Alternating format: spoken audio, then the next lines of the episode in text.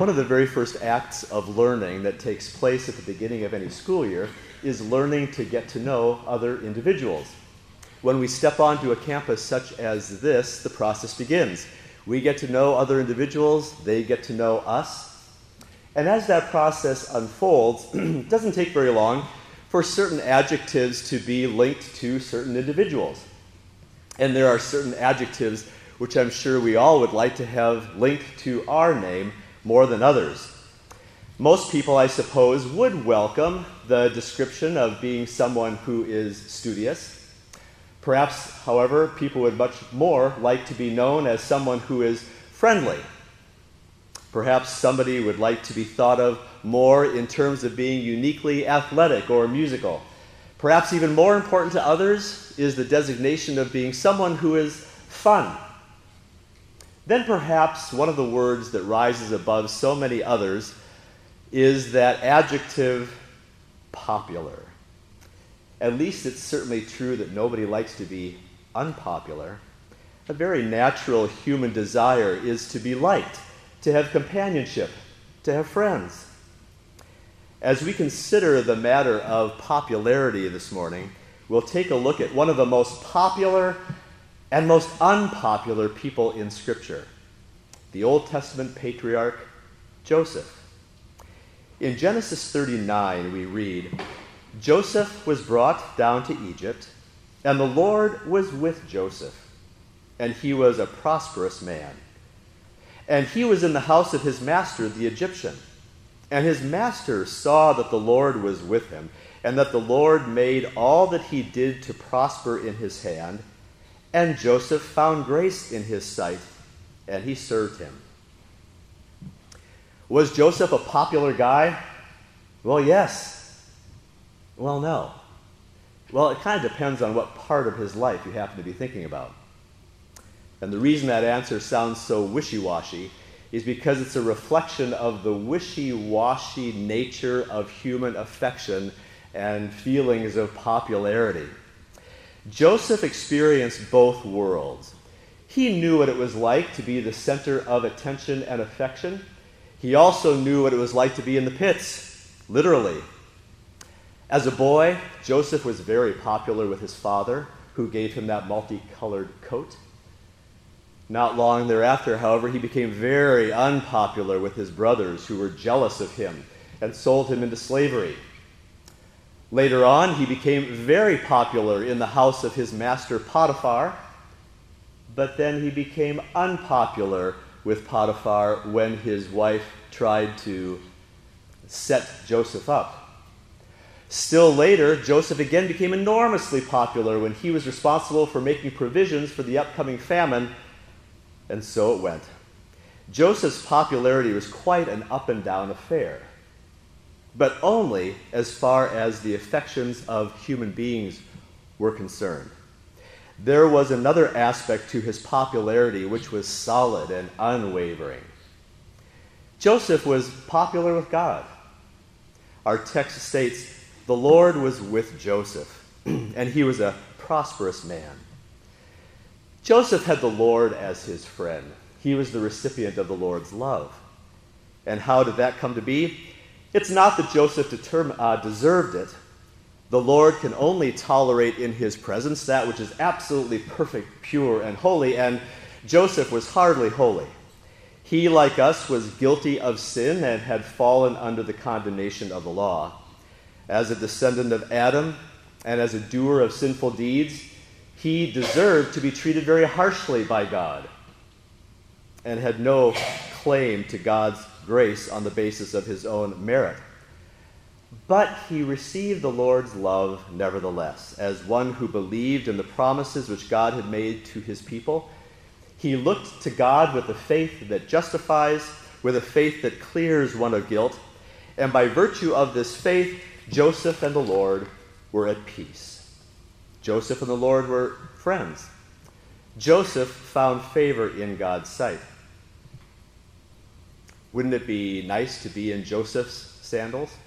Wouldn't it be nice if Genesis 39 2 read, And the Lord was with Jonah, or Josie, or Emma, or Ethan?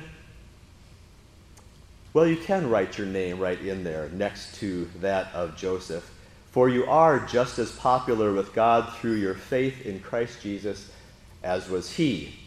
The Lord is equally helpful and loving to all who confess his name in faith. There is no such thing as an unpopular Christian from the standpoint of God and in heaven. He's deeply fond of us all now that his Son has redeemed us all. And being popular with God is far superior to being popular with any human beings. If Joseph had based his sense of well being on the popularity of other humans rather than on being on good terms with God through Christ, he would have been sadly disappointed in life. His popularity with Potiphar's wife was based only on her passionate desire for him and collapsed the minute he refused to join her in adultery. Joseph's popularity with Potiphar also crumbled when his wife filled the house with lies. The chief butler thought Joseph was great. Joseph was popular with him, but only as long as Joseph was able to serve him. As soon as that chief butler was released from prison, he didn't care. We're told the chief butler did not remember Joseph, but forgot him. Human popularity is so fragile. Sooner or later, it crumbles into nothingness on one level or another. But not with God. His love is constant, His affection never wavers. For the reconciliation won by His Son is immovable and unchanging. And being on a popular basis with God through Christ, the God who can do anything, is far more valuable and wonderful and helpful and great than anything human popularity and affection can offer. How flimsy are the world's reasons often for someone being popular? Good looks, that's all Potiphar's wife cared about. Look where that landed. The ability of other people to do us some kind of a favor, well, that's all the butler was really interested in. That didn't do Joseph a whole lot of good. Our friendship and acceptance of others should be based on the only thing that truly does matter, and that is faith in Jesus our Savior. Here at Emmanuel, a community of believers, we have a wonderful and a unique opportunity to apply the same basis of acceptance toward one another which the Lord applies to us. We daily have the opportunity to say to one another, in our actions, if not in our words, You're a Christian. And that is the greatest thing in the world. That makes you popular with me. Popularity is such a desired thing, it's such a goal, and it's really such an easy topic to deal with when we view people as the Lord views them.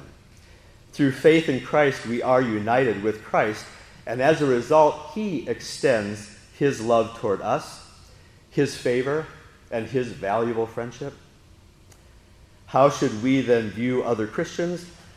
Likewise, as those who are popular with us, as objects of our affection and friendship. As we learn to know one another, therefore, may we learn to view one another chiefly not on terms of being cute or handsome or athletic or smart, but chiefly as being Christian, and therefore as popular with us.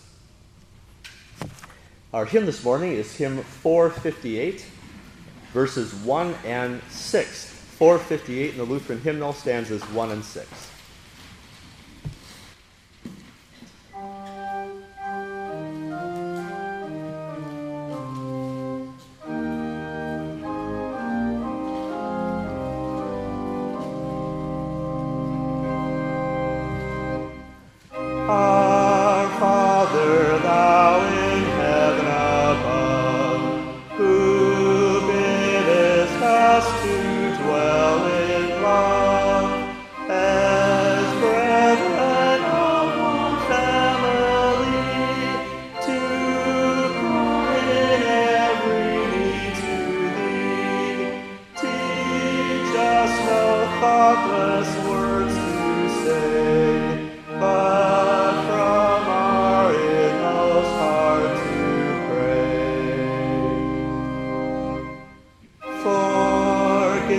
our sins, Lord, we